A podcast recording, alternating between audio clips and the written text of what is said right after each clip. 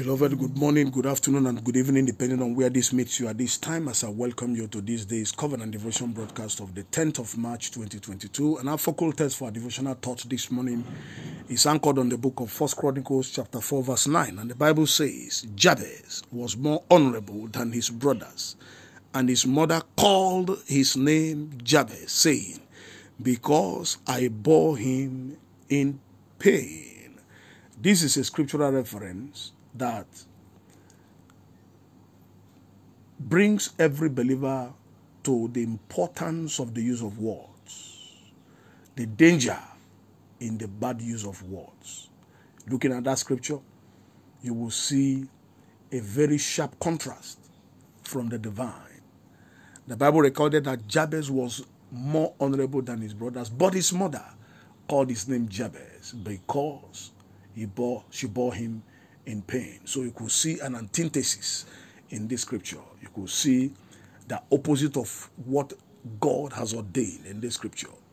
Now, it is important for every believer to understand that words are powerful. Power of life and death is in the tongue. And especially for those who birth children, you must be very careful what to say at that point. Because at that point, is a very sacred point, sacred time. Anything you stay at, say at that time comes as a stamp upon that individual. Now, I could imagine that the temporary setback and pain of the mother of Jabez made her beclouded her reasoning from seeing into the future, the glorious future of his of his of her son. And she nailed that boy to the to the den. She nailed the boy to the dungeon. She nailed that boy to the cross of suffering, pain, frustration, poverty, and whatever you want to name it, because she could not see in the spiritual. Challenges of life can make a man that operates in the surface not to see beyond the ordinary. And that is what the devil is looking for. devil is looking for those who he can be able to be cloud their reasoning from seeing the glorious future that God has planned for them. And so note that whenever you're going through any challenge, it's a, it's a temporary, it's a momentary thing. It's not going to last forever.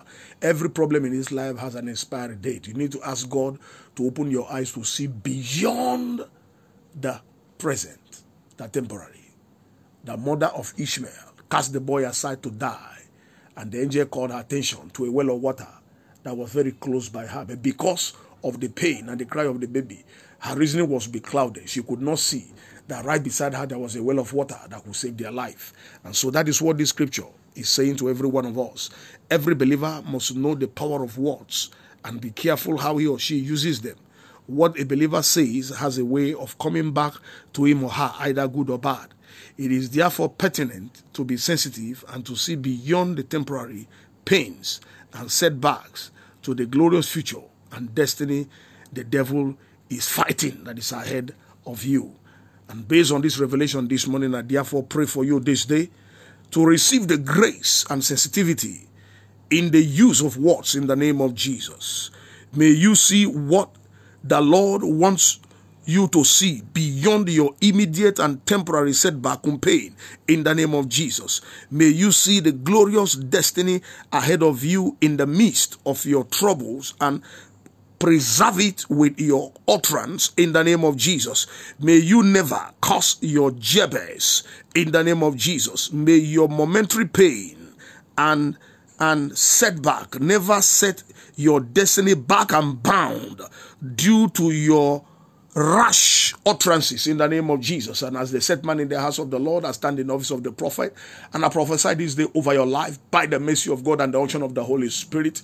May your inner eye, your spiritual eye, be always open to the gimmicks of the powers of darkness, to the veil of the devil covering your glorious future with a momentary setback. And so shall it be for in Jesus' most wonderful name, I prophesied. Amen. I stay in Darlington. I married the pastor, Newport Baptist Church, at Apapa, Lagos, Nigeria.